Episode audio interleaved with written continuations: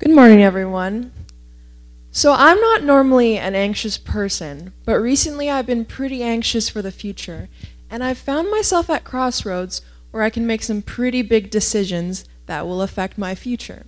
Like, for example, university, right? But I'm sure we all have those moments of fear or anxiety, especially with the pandemic and all the stress it has caused. We often feel like we are alone in our struggles or our storms.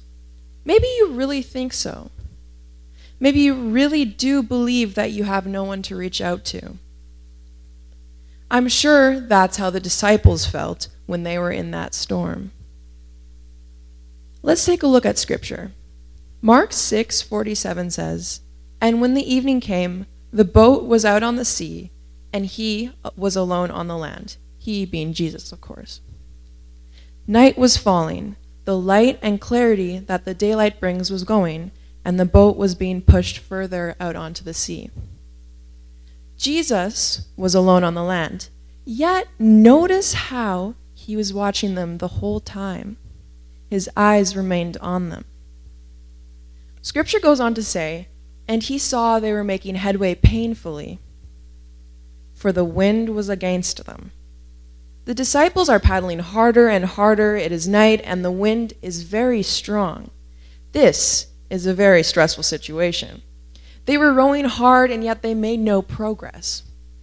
Right now, I'm writing a big English paper that is a huge percentage of my mark. I keep going back and revising things and starting over and trying to nail my thesis. Except I feel like I'm going nowhere. An English paper obviously is not as life or death as a tiny boat in a terrible storm, but it's still a struggle. Do you ever feel like that? You feel like none of your efforts are working. In fact, the situation could be even, even be hopeless. The passage goes on, and about the fourth watch of the night, he came to them walking on the sea.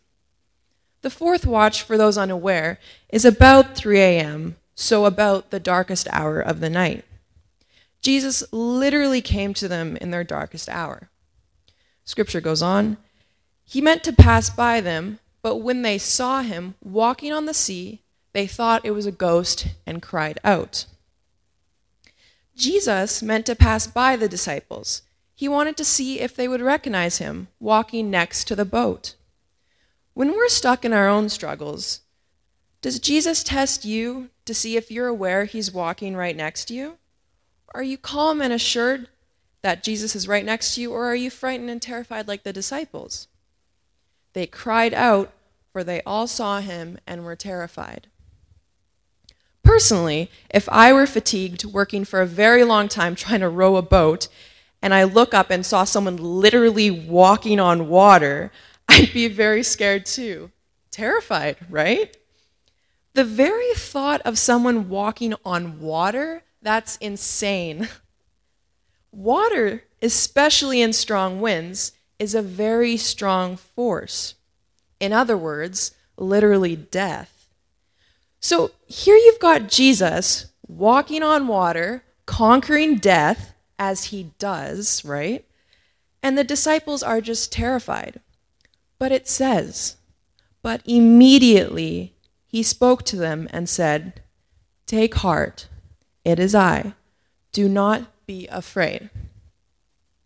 In their darkest hour, he comforts them. How much of an honor is it to be comforted by the Son of God, by Jesus, by God? The very hands that paint the sky at night, who created space, who created the stars, who created the oceans and the mountains, are holding you and do you know that? Even if you're in a place of doubt or disbelief, He still does hold you. When you're in a place of trouble, of stress, or of fear, take heart. Do not be afraid. Jesus is walking right next to you. Scripture goes on to say, And he got into the boat with them, and the wind ceased, and they were utterly astounded. Jesus will comfort you, He'll join you. So you should know you're not alone. The disciples were tired, terrified, and when Jesus joined them, their struggles literally ceased. The wind ceased. So let me ask you this Do you know you're not alone? Do you know Jesus is there walking right next to you? Remember, Jesus said, Take heart, it is I. Do not be afraid.